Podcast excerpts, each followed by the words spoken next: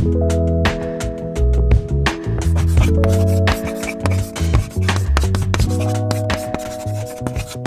everybody, welcome back to Chalkboard History. It's uh, another beautiful day here in Middle Tennessee. Last episode of The Mandalorian was last night, episode three. By the time, or episode three, season three. So by the time that you are watching this, all will be revealed to some sitting in this room clearly who don't want me to provide any spoilers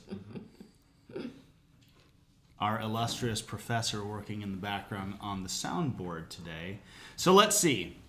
What are we going to talk about today? With me again today, Christy Farrow, Director of African and African American History, but also does research on just about um, anything that we need done. And a few weeks ago, I alluded to the fact that we were going to talk about General Earl Van Dorn and this is a soap opera ish story about Spring Hill. Um, one that I have heard in different kind of forms for, you know, as long as I had, from when I first visited. So, what we want to talk about is what the story was versus what we think the story may actually be. So I think probably most everyone either watching or listening has heard the general theme of this. We know one thing for certain Earl Van Dorn was killed by a man named George Peters.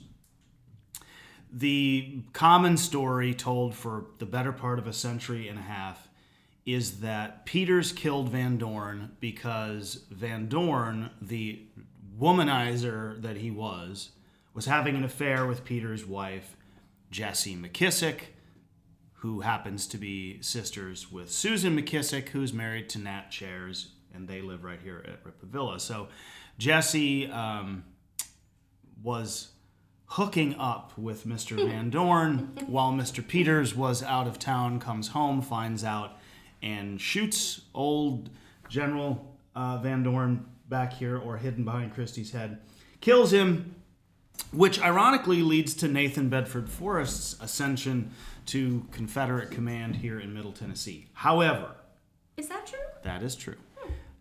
We also know that there was a child born, uh, conveniently enough, um, in January of 1864. So you do the math between Van, Van Dorn is killed in May of 63, early May of 63, until January of 1864.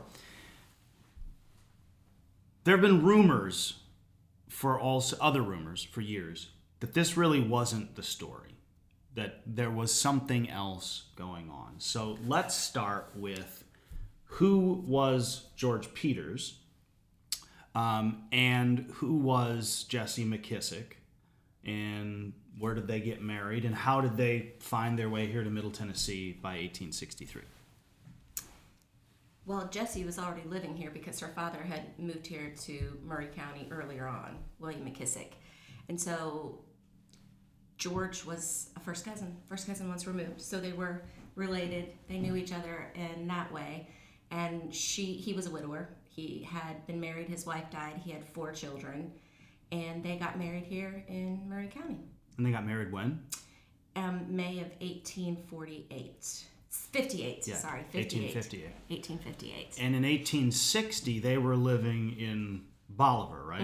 Which in is Bolivar. West Tennessee.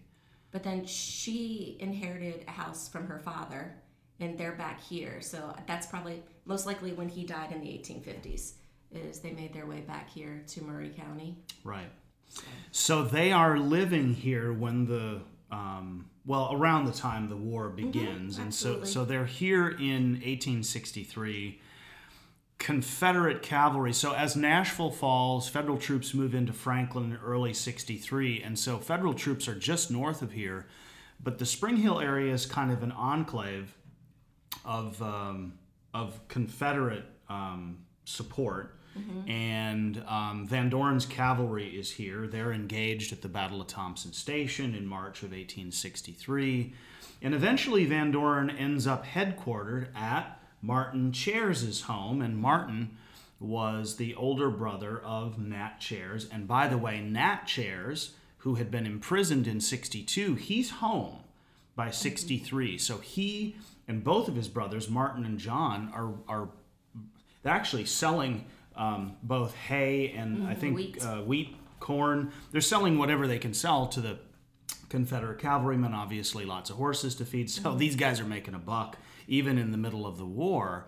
And then George Peters shows up, shoots Van Dorn either side of the head, above the temple, back of the head. We don't know where he gets shot at Cheairs' house um, early March of 63.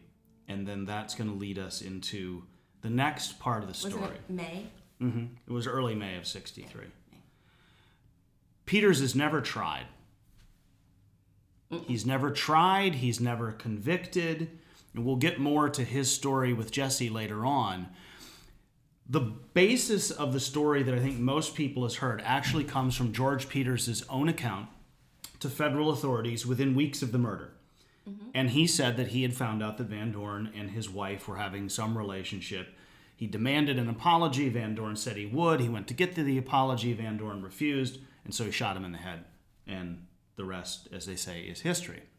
But what may have really happened? Um, it could have been not Jesse. So Van Dorn may have been having a relationship with not another woman, but we suspect a young girl. Yes. Van Dorn is in his early 40s at this point. He is. So it, I don't know, it makes it more disturbing. I think not just the relationship to have it, but the fact that she is so young and she's at school. Okay, who's she? Clara, who is George Peters' daughter with his first wife. And how old was Clara? She was 15 or 16. So there are different variations on her age, but she's not more than 16. Right.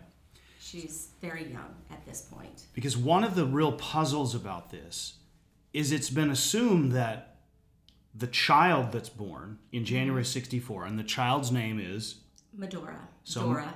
Medora, or not like Dora the Explorer, right? Yeah. Right, okay. So it's like So- Dora. yeah. So Medora is born in January of six. This is such a dirty story. You have to somehow inject a little bit of humor into this because, you know, as I began to absorb this, I was like, oh my god, this can't really be true.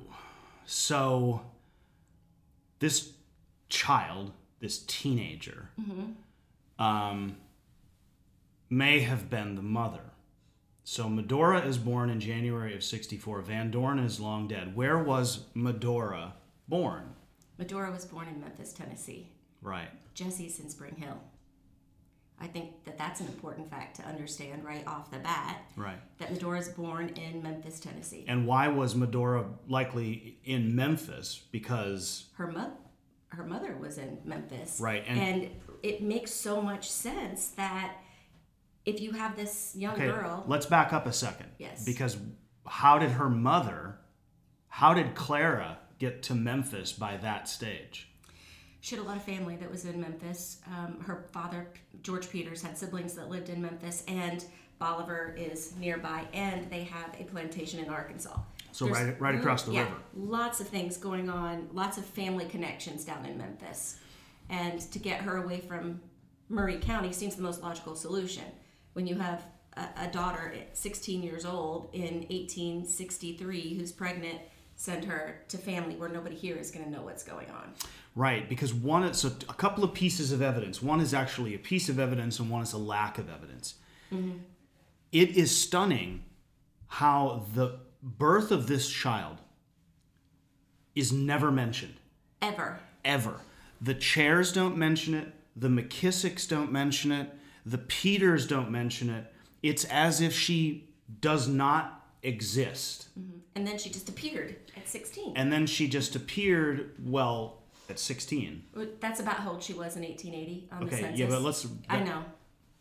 Right. So the there's another piece of evidence that I think is really th- this is the piece of evidence that I and we talked about this just recently. Van Dorn had staff officers. Okay, so they were with him, you know, every day. Somehow Peters gets into Martin Cheairs' house, kills the general, and is able to, you know, get out. Now, it's possible he uses a small derringer. Maybe they just didn't hear the noise. But within days, they wrote out a statement that was published, I believe, in an Alabama newspaper. It's published all over Right. the country, Right. the- the South. Right. So it was published everywhere, and they said three things in the letter. The last thing they mentioned was they believed that Peters had killed Van Dorn because Peters was a unionist. Mm-hmm. Okay. Maybe. They said straight up that Van Dorn was not having any relationship with Jesse because they were around him all the time. But they mentioned something else, and it was the first thing they mentioned. Now, we're not police officers or we don't work for the FBI, so you know, we're just historians looking at documents. But people, they will tell you, they'll tell you the truth or they'll tell you what they really think is true, often by what they first say or what they'll first deny. And what did they first say? um, that he didn't have a relationship with George's daughter, um, Clara, because he had only ever seen her one time. So, It was the first thing they hit. the first thing they mentioned was that he had only seen the daughter One time. which which right away tells me they were aware of a rumor that was floating around about the daughter. Now, I think to be fair to them, they didn't believe that either. They were like, "No, no, he only saw her once." And we know he wasn't having a relationship with the wife. Peters committed this dastardly deed because he was a dirty Yankee, you know, and, and Van Dorn got killed. But isn't it interesting how Van Dorn's death was handled? There's virtually no mention of it. I checked, went back and looked at the official records. He's alive, and then he's gone. There is no mention of his murder. There's no, it's just he's gone. It's almost as if everybody either was happy to see him go You mean in the official records? yeah. There's no military correspondence to speak of about what happened. He's just gone. And I've heard stories about how his funeral was handled because eventually his body was taken back to to Mississippi, but that his casket wasn't even allowed in the church in Columbia because they eventually took the body there. And I don't know if that's true, but there's a, there's a lot of really odd stuff that is unfolding in the days after. And again, this bears repeating. Nobody who lived right here at Rippavilla ever said a word about the birth of the child or the murder of Van Dorn. Nothing. Mm-hmm. It's as if it never happened. So let's. So now Van Dorn's dead. Somebody's pregnant, and a child is born. Yes. This almost sounds like a Bible story, you know. Just so, anyways, we fast forward to um, 1870. Where's the child? Nowhere. She does not exist. She is not on any census, and I've gone page by page by page looking for Right. every Dora or Medora that I can find in any city that I think is applicable with any family member that I can think of to look for. I mean, aunts, uncles, cousins. So the so the child by this time is about six years old, and the mm-hmm. child seems to be gone. Mm, Where is gone. Clara? Clara is at the Academy of Visitation in um, Missouri, In St. Louis, right? Yes. In St. Louis, near St. Louis. which is a Catholic school, and mm-hmm. George had admitted her there in the waning days of the war. So so check this out. So George Peters took his daughter and I think the Peters, like a lot of folks around here, they were either Methodist, Presbyterian, something like that. Pro- well, the Cheairs were Methodist. Methodist, yeah. All right, let's just say they were Methodists or Presbyterians. They They're weren't not Catholic, Catholics, yeah. right?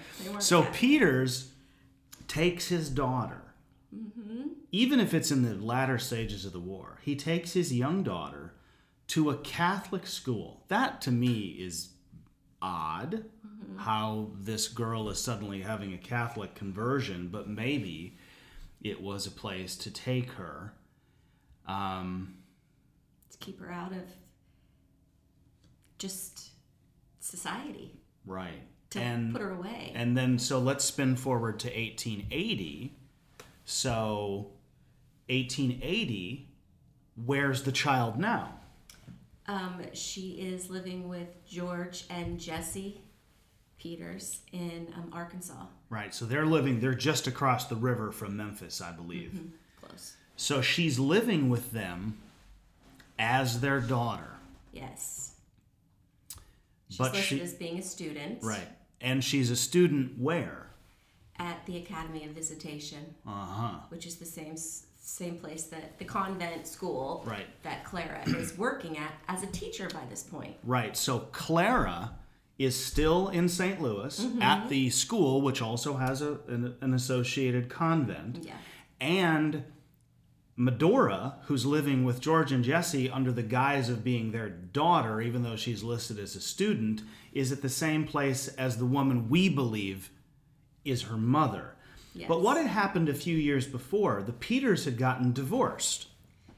They got divorced sometime between 1864 and I would say 1867 because they got remarried in Kentucky in 1868.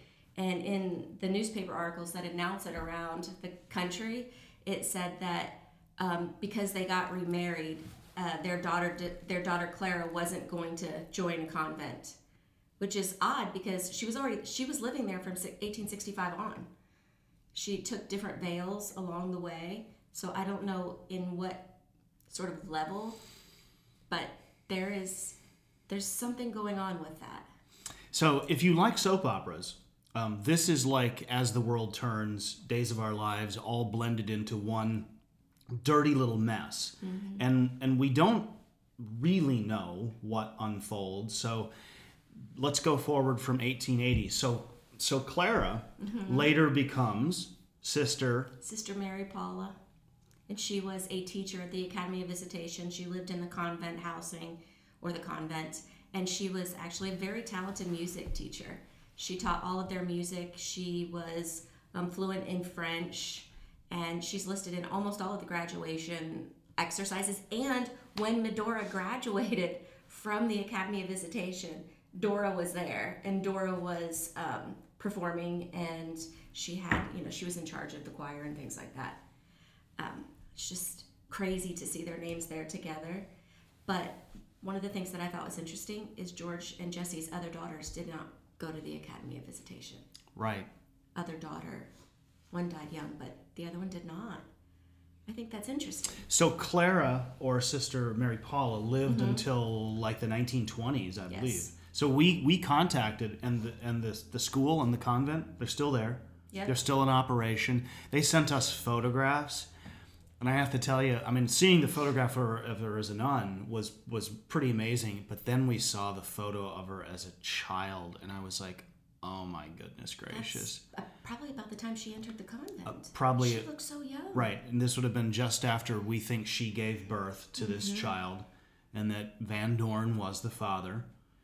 And when I looked at that photograph as the father of two daughters, I was like, "You awful human being." I, I, if it's true, I can see why Peters just walked in and shot him in the back of the head absolutely because Peters may have found out what was really going on. And so, before we spin back to George and Jesse, because I think that's probably the best place to finish this story outside of Clara and Medora. So, what happens to Medora? Medora graduates, gets married, has a whole gaggle of kids. Um, she lived down around the same area that they did down in um, Memphis, and she when she died, she was buried in the Peters family plot down there. But when she died, And she died in what year? um, 1931, I do believe 1931, 1930s at any point. But when she died, it was 10 years after Jesse had died.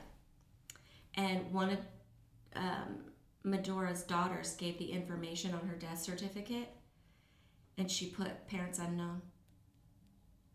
Like they didn't, she didn't know who her parents were, which is so odd to me. If Jesse was her mother and George was her father, because Lily, the daughter that gave the information, was staying with them. There are newspaper articles. She was staying with Jesse, and I'm like, she knew Jesse. She she knew who she was. She probably never knew her grandfather, but So- she knew Jesse. So, Lily would have been, let's call her the grandchild. She, Yes. she would, the grandchild of, you know, her mother's parents, she had no idea. She had no idea who they were. No. I think I said that right. I think I said that right. So that that that's a piece of evidence too.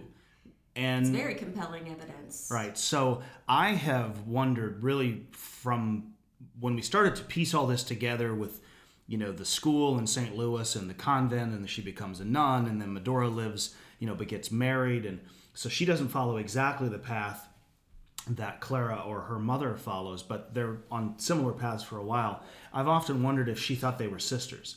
If, if she thought that her mother was actually her sister. I don't know.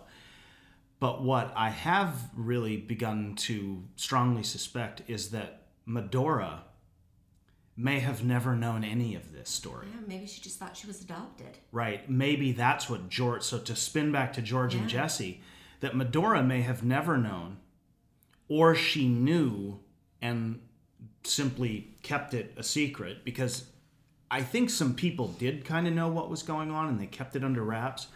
Or George and Jesse simply told her that she was an adopted child and she was mm-hmm. Cared for and loved as their daughter and that you know they went on with life as it was. The more i've thought about this because i you know i've heard everything under the sun about van dorn and i've heard about george peters and i heard about you know jesse mckissick peters and how she and, and she could be sassy as all get out. We found that letter she wrote to nat cheairs.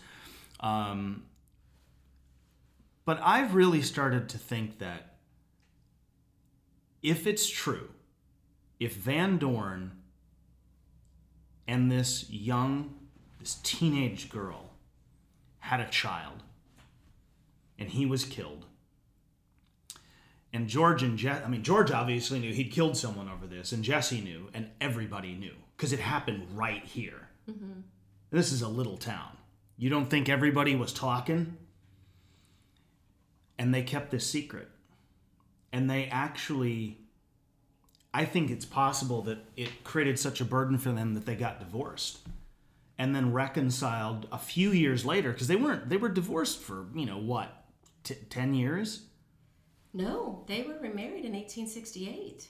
oh that's right so they were only Yeah. separated for a i'm sorry separated It's- for just a few years Just the things that happened between 1863 and 1868 in one family, because one, George shoots Van Dorn for, you know, sleeping with his wife or his daughter, one or the other. He shoots him, and then um, Medora is born in 1864, and then in 1860, 1864, 1865, um, Clara goes to the convent. And then in 1866, at the beginning of the year, George's oldest son with his first wife committed suicide after visiting with his father. And then late 1866, George shoot he, he kills somebody else. I think he stabbed that man. And then right after that, he and Jesse get re- remarried in 1868. I'm like, what is going on in this family?